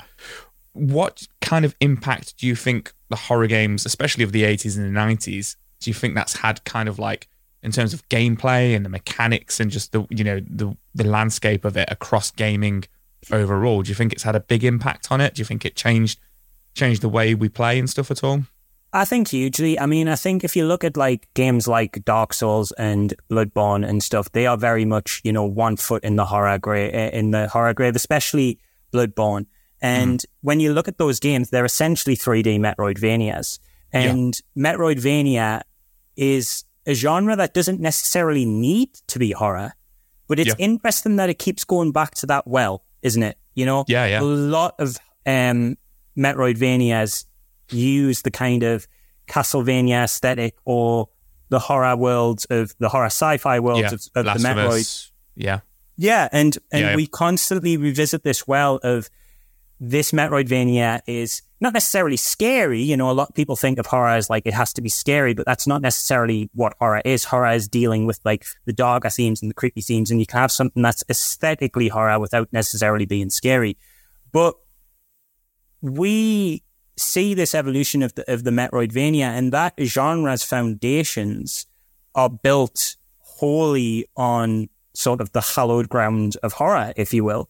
And then when you look at stuff like Resident Evil being, you know, the kind of knockout, um, multi-million, multi-billion dollar at this point franchise that it is, and you trace it back to its its sort of humble beginnings of those tank controls, fixed perspective camera angles. When you look at what it's evolved into, you know, with stuff like Resident Evil 4, where they sort of reinvented the survival horror genre again with the sort of over the shoulder third person view, with all the remakes, they've kind of brought that re- back into Resident Evil 2, which originally was isometric um, fixed perspective cameras. You can trace the line of evolution ch- between those points. You know what I mean? Like Resident Evil 7 on paper looks nothing like Resident Evil 1 because one's a f one is a first person horror action game shooter. Yeah. If you can even call it a shooter because it's not really focused on shooter, but you, you, you get what I'm saying. Yeah, I and then the yeah. other one is like resource management, isometric viewpoints, fixed camera perspectives, um, just just aesthetically and functionally and mechanically totally different. And yet, when Resident Evil 7 came out, a lot of people gravitated to how much it felt like it captured the original feeling of Resident Evil before it had kind of gone down this action subgenre route with 5 and 6. And I think it's because they are still using the ingredients of what worked in those original games. You're seeing the stuff like resource management and bullet count come back. You see the stalker enemy, which is such a really cool feature that generally only exists within horror games, um, coming back again from, you know, Resident Evil 2 and Resident Evil 3 with Nemesis and in in Jack Baker with Resident Evil 7 and that's Yeah. like a highlight of that game. But it's like you look at these high points and you look at these evolutions and you look at the the way horror is done now and like even though it feels like a fresh new thing, it's like there's that saying, you know, the more it changes, the more it stays the same. It, it it's it's very much borrowing from the sort of secret ingredients that made it work in the first place. I think uh, you're, you're spot on there. And I think I was, you know, when I think that was a really, really good answer because I'm thinking like, oh, gameplay, kind of like control mechanics and stuff like that. But I never really, I enjoyed seven, but I Yeah. never really kind of like related it back to one and two and thought about too much into the kind of like, like you say, the stalker enemy side of it and stuff like that with Jack.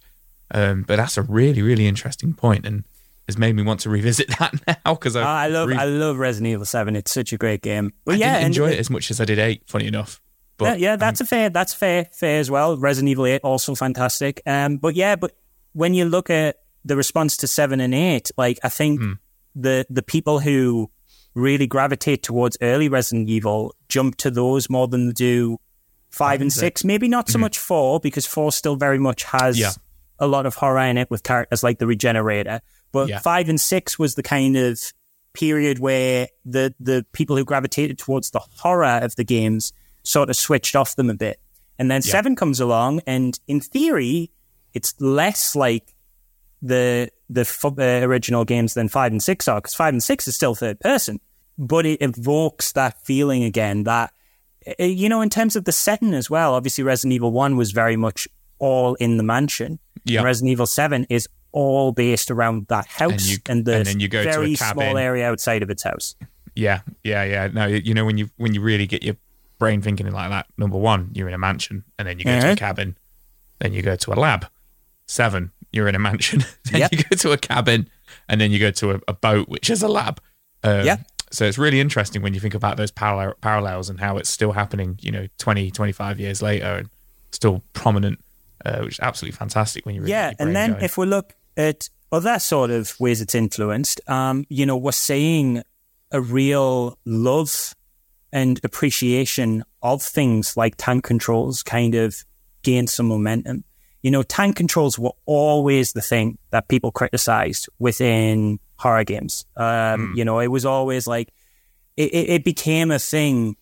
I can't remember what the game was, but I remember IGN sort of rolling their eyes at one point to be like, this game has tank controls. It became like, a, you know, sort of a bad stamp, like a, a, Yeah. a, a, a- a cross next to your name of like on the cons list because people just, just didn't vibe with them at all because they're controlled so differently to how we traditionally move characters within games.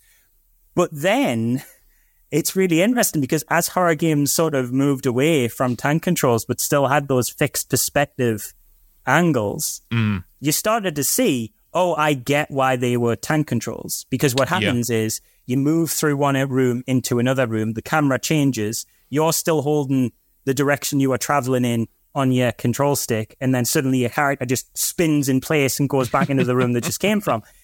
The tank controls was such a fundamental response in design to the game they were making. You know what I mean? Like, yeah. fair enough criticizing when Croc on PS1 has tank controls because it's a platformer. There's no need for that to have tank controls. But Resident Evil is inherently made with tank controls in mind. Yeah. And as we've kind of realized that as times went on and we've sort of had distance and time to appreciate it, we have gone back to that again. You're seeing a lot of return, especially in the indie scene, with things like uh, Tormented Souls that are again sort of borrowing Yeah, yeah. from the well of like the Fantastic game. original Resident Evil games and those fixed perspective angles. Um, and a lot of them are benefiting from tank controls, and people are happy to see tank controls. People like it when tank controls is an option within horror games. When you know before it was the it was the black mark, and I Yeah. think that's so interesting because it kind of draws parallels to when the analog stick first came out, and everybody was like, "What the hell is this? This is a mess," you know. And then Mario 64 came along, and everybody was like, "Oh, actually." You know, th- this is pretty wild. This is pretty insane. But people really didn't like the analog stick at first and it, it, it's it's kind of within the same sort of headspace, I think, where hmm. an audience sort of rejects an idea that, in many ways, is ahead of its time because they don't understand why it's like that. But then, as time goes on, it becomes such a key part of what it was made for that we become nostalgic for it, and through that nostalgia, we understand its importance. Yeah, and I think you even have to look at you know indie games like you know back in 1995 that were covered on this podcast. You know the the Resident Evil HD remasters and you know games like Babysitter Bloodbath will be another one I think we talked about as Oh. well. Ah. But that kind of aesthetic, that PS1 kind of style, and the tank controls. I think you're right. It's kind of at that age now where the nostalgia is kicking in. Yes, and, and it's not just nostalgia as well. I think Yeah. it's important to note that. I think when you look at games like uh, game developers like Puppet Combo, who is making stuff like uh, Sl- um, Babysitter Bloodbath and, and, and stuff Murder like House, that, and they're yeah. using Mur- Murder House and that they're using these kind of PS1 aesthetics. It's one part nostalgia. You know, it's it's a very cool aesthetic to to mimic nowadays because you know it's kind of had that thirty year life cycle where it's retro now. Yeah. Um, and you know, you kind of see that a lot with things like indie projects like the Haunted PS1 disc, which is like all a collection of horror demos that are in the style of a demo disc for PS1, and they've all got those sort of PS1 graphics. But it's also, I think, more importantly, a genuine aesthetic choice to evoke the horror they're intending. And it goes back to that abstraction. I do not think any of Puppet Combo's games are as scary if they have these wonderful photorealistic, you know, Metal Gear Solid 3 remake aesthetics because it removes something from from them in the same way that like 70s films don't look right without the film grain. Like Yeah. there's, Yeah, yeah. there's an there's an earthiness and a, a natural texture to low poly graphics that really create these perfect um, abstractions within your head that allow for a player's imagination to flourish and really, really bring out the scares in it. Um, it's sort of like to, to draw a weird parallel. There's this there's this analog horror film came out that's incredibly divisive recently called uh, Skinamarink, and it's it's very very divisive, and I totally understand why because it is essentially two hours of empty rooms. Like that's that's the horror of it.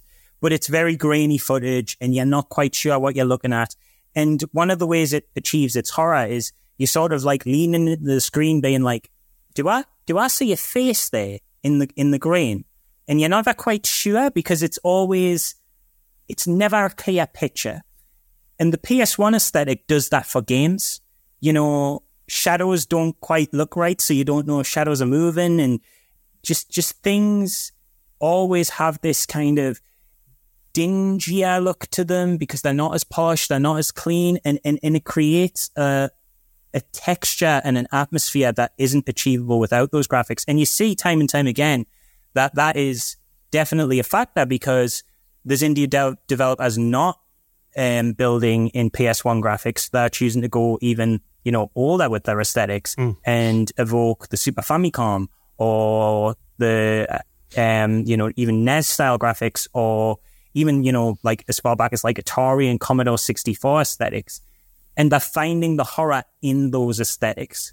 So it is both nostalgia, but it's also like in service of the, the greater goal of what they're trying to achieve.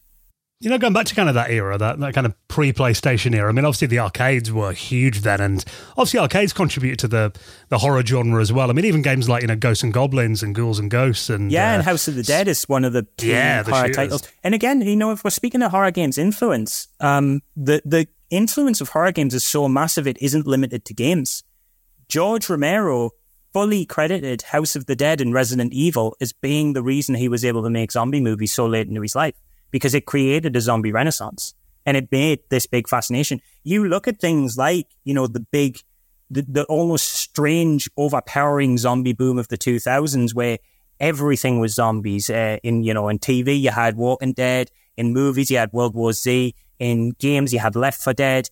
It was just Dead Rising and Left 4 Dead 2, and there was just dead, dead, dead, dead, dead everywhere. That traces back to Resident Evil and House of the Dead.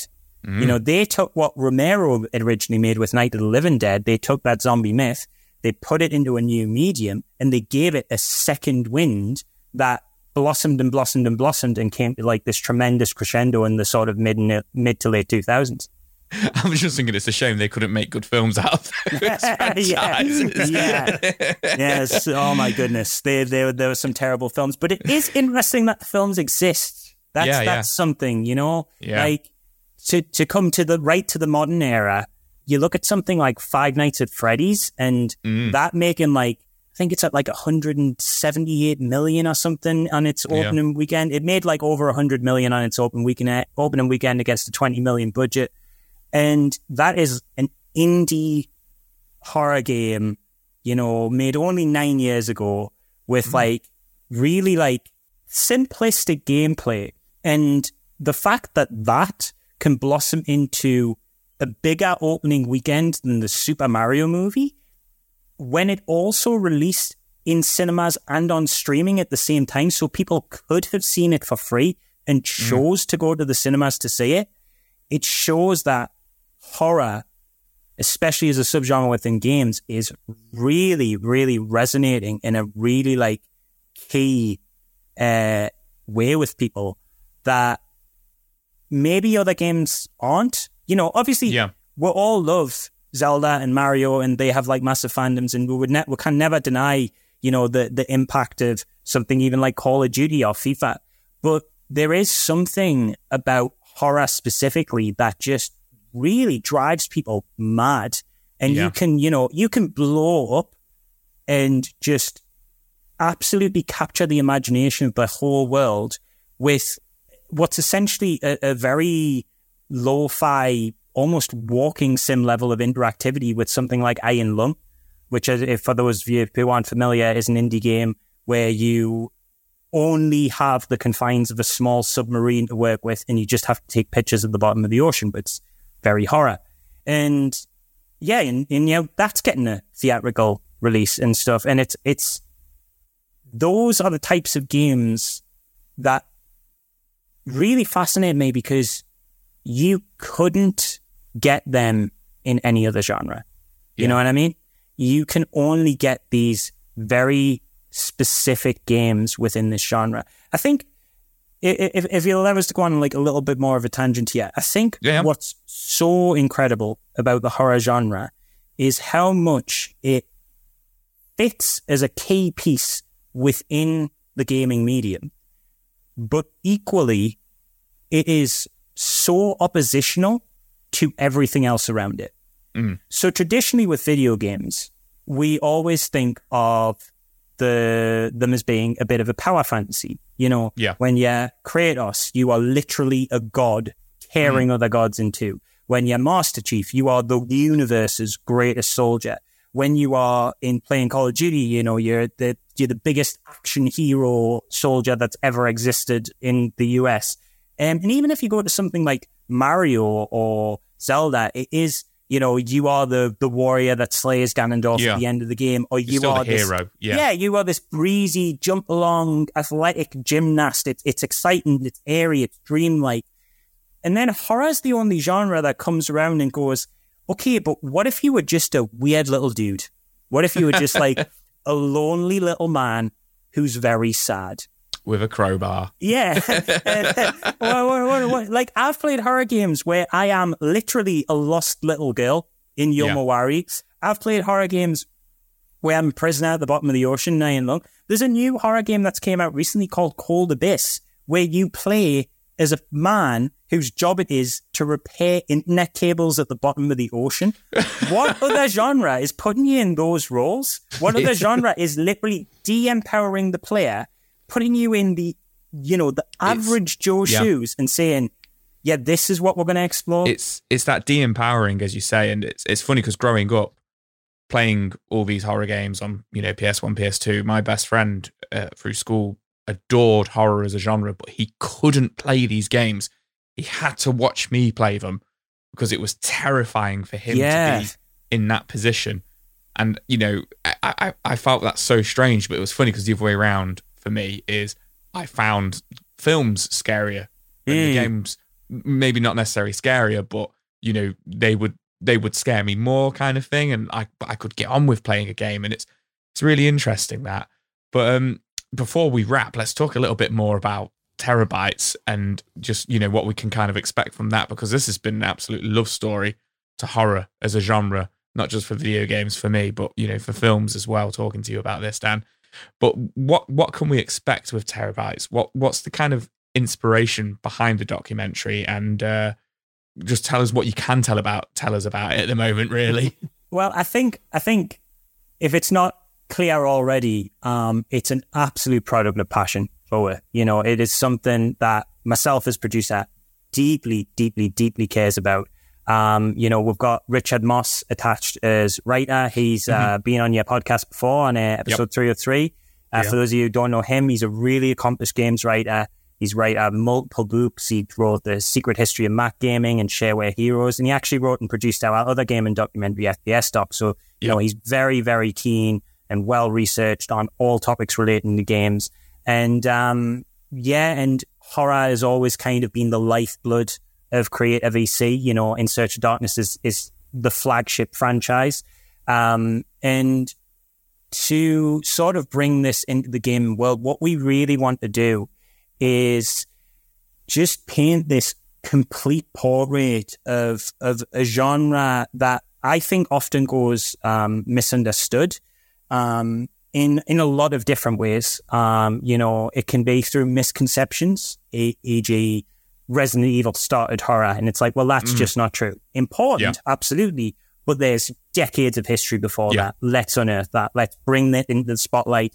Show people it. Show people why it's important, why it matters, and see its evolution and how it acted as the foundations and the blueprints from which all of this stuff we love evolved. Um, people think, you know, it's all blood and guts and violence. And it's like, well, actually, no, there's like real personal stories and narrative catharsis can be found in a lot of these games. It's not just about being scared and seeing some blood. people think that it's, you know, um, only Resident Evil and Silent Hill. And it's like they are incredibly, incredibly important games. And we will absolutely be exploring those key titles. Mm-hmm. But equally, you know, we ne- we want to talk about everything. We want to talk about this in such a huge scope. One of the most important horror games of all time is something that most people probably have never heard of, and that is a sound novel, a Japanese sound novel called Otogirisou, which is a, for those of you who don't know, it, it kickstarted uh, the sound novel genre, which is basically like a visual novel with even less graphical um, it on screen elements. Um, and it did so much for games in that it introduced a lot of um, female players into a male dominated environment at the time. It introduced a lot of like older players because, you know, people who were older maybe couldn't play Mario, but they could read a novel. And that's what this was. And it created so much tension and atmosphere that it was also, and people don't, this is the part that's really key to the horror history that a lot of people don't know. It was a direct influence on Silent Hill. Oh, and okay. it's just faded into obscurity because it is a Japanese only sound novel, you know?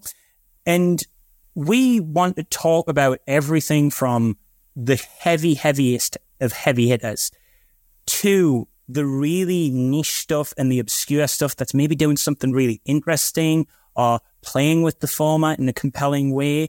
And then we want to talk about the vivid history that people have forgotten about. And I think it's so important, especially in this day and age, to have these discussions as we grow into a more digital focused environment because we are already losing games and um, knowledge of these games to time. Yeah, yeah. And as that becomes digital, that that's just going to increase. You know, um, the eShop for um, 3DS closed recently, Yep. and now there's no legal way to buy like hundreds and hundreds and hundreds of Yeah. games that were on that service.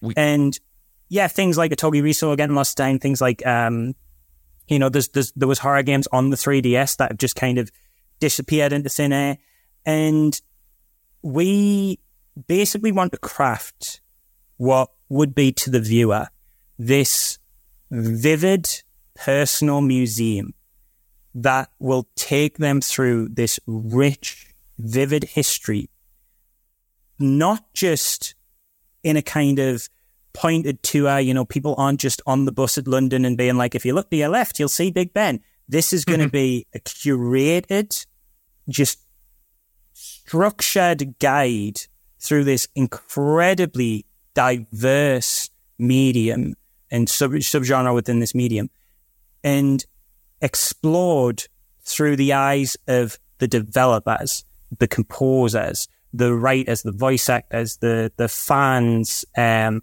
we're going to look at its impact on pop culture. We're going to look at how films informed horror games, and then how horror games informed films in return, and how it creates this Ouroboros of creativity where the snake's just eating its own tail and constantly evolving on itself. And we're just kind of going to pull this whole thing together in this really precise package that's going to explore every facet. You know, we could, in theory, just do five hours on survival horror alone because there's enough content there, but we don't just want to cover survival horror. We want to talk about the things that people have forgotten about and really spotlight them and show why they're important. So we're talking things like the 90s FMV craze, where there was games like Harvester coming out and causing loads of controversy because they used real life actors and Night Trap. We're going to talk about the controversies as well. You know, horror has never been a genre that's been shy of controversies, and there's lots of that within the video game space. Um, and yeah, and we want to cultivate this this this huge, huge, just monumental documentary that somebody who loves horror games will get a lot out of, but equally somebody who knows nothing about them will thoroughly enjoy and understand why these games are important and come out the end knowing a hell of a lot about them. And that that's kind of our goal. And we we we know that there's there's a a, a real desire for this. You know, there's lots of um there's lots of really great YouTubers out there now doing like deep dive video essays into all these individual games, and and they're doing, you know, what they're doing is great, and like they're really archiving the same stuff we want to. But with them, and you know, no disrespect to YouTube as I am on myself, um, you know, they tend to be a lot obviously lower budget. It tends to be like one or two people working on these projects, and they are doing it on a very specific scope or a very specific section of a game or just a one franchise.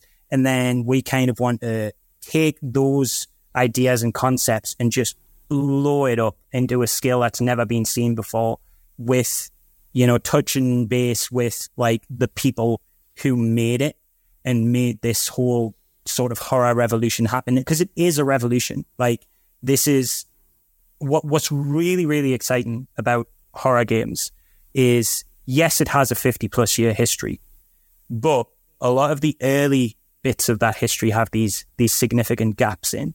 And so what we're finding with horror games is we're in we're entering a golden age right now. And it's really blowing up. And this is its infancy stage. This is this is just the part where you need to start documenting these things so that you've got this specific artifact you can point to and go, ah, that's where this this all began. And yeah, that that that's the goal. And and everybody we sort of spoke to about it so far, you know, we're talking to a lot of people. I can't name names, but people are excited about this. People are excited to be involved. Um, we've talked to developers, we've talked to YouTubers, we've talked to filmmakers, we've talked to, you know, people within the horror space, academics, journalists, and everybody's really, really excited for it. Um, I mean, it was actually some of that excitement that got me onto the podcast today. I reached out to um, a filmmaker friend, Ninian Doff, who made uh, Get Duked, um, which is a film you can watch now on Amazon Prime. Recently got parodied, recently got parodied by The Simpsons, as it happens. And oh, wow. uh, yeah, he, he was, you know, thrilled. And without me even trying to, you know, reach out to you guys, he passed it on to somebody who passed it on to somebody who passed yeah. it on to somebody who passed it your way. And it's that, that buzz is something we're really excited about because it's like, oh, okay, people want this and they need this. And we think and we hope because we think horror games are important that this guide and, you know, curated museum to them is hopefully going to be very important too. Well, Dan, it sounds incredible. I'm sure everyone listening is, you know, chomping at the bit to uh, to watch this movie, and obviously still in production at the moment. You kind of touched on there, you know, people that you were talking to. Is, is there kind of any famous names are going to be interviewed? Because I know previously there've uh, been some very high profile guests in in the documentaries from um, VC. And also, how far along is it, and when, when can we expect a release date? So um, we'll be looking at pre sale early next year. I can't give any exact dates yet, but we'll be looking yeah. around February. Production, I wouldn't want to give exact dates out, but we'll expect to be, you know, kind of in production of this for between one to two years. Um, but yeah, that, that, that would be what, what window where you want to be looking out for it would be sort of early next year as we kind of bring up the pre-sale campaign. Um, and you can follow us on that with, uh, if you go to creatorvc.com, we are in the projects panel that we have on the website. Or if you want to go straight there, you can go to creatorvc.com slash TerrorBytes. Uh, what's really helpful actually is on there, there is a survey. We have been reading every single response we've got. So all it is, is it's a survey that sort of asks you, you know, who do you follow in horror game communities? Who would you like to see? What aspects of horror in gaming interest you? It's a really short survey, but everybody who's doing it is genuinely having a direct effect on the on the doc. I would I would really encourage all of your listeners to fill out that survey. It's incredibly helpful to us because we will do all of the research we can in the world. Mm. But you know, we are one team and to be able to reach out to the massive fandom that is the horror gaming fandom who are going to have all sorts of obscure knowledge that some like we couldn't even under, uncover through research to hear from those and also you know even if you don't have that obscure knowledge if, if you just really want to know about resident evil and silent hill let us know that's super helpful to us and you will have a direct effect on the documentary and you could in fact inform this what we we hope will be this this significant uh, part of of horror gaming history Um, and yeah, so the dates to look out for are sort of February, early next year. Um, uh, not an exact date yet, but that's that's kind of the the month to watch, sort of January, late January, early February. And if you want to stay up to date with everything that's developing, you can follow us on Twitter, Instagram, and Facebook. On all of those, we are just TerrorBytes doc. And if you fill in the survey, we'll keep you up to date on when it all goes out and what's happening. And you'll see new trailers as the uh, as they come out because that's not going to be the only trailer. Lots of cool stuff still to come. And uh, yeah, you can get in at Ground Zero and you know grab yourself a bunch of merch when it all ha- happens, and that'll be really really cool. In terms of big names that are in it, like I say, I can't name names exactly yet, but for those of you who aren't familiar with our previous work, uh, we did In Search of Darkness, and that featured people like um, John Carpenter, who created Halloween and The Thing. Um, we did FPS Doc with people like John Romero and John hmm. Carmack, mm. who created Doom. So, without saying exactly who's in, you can kind of get a sense of our scope and our scale and the kind of people we contact from our previous documentaries. But other than that, I have to remain tight-lipped, I'm afraid. No, fair enough. Uh, I'm sure you know, like, like I said, based on your track record, um, it'll be uh, some some big names from the industry, and it'll be know, a real love letter to the genre. So, Dan, we wish you all the best with it. Obviously, I will uh, I'll link it up in our show notes as well. People should go and check out the teaser, fill in that survey, and if you're a fan of horror gaming, let the guys know what you want to see in there. And uh, we can't wait to see it. Thank you so much for coming on and uh, reminiscing with us as well, Dan. It's been great to talk to you. It's been an absolute pleasure. I could do this all day. I just love geeking out about horror games.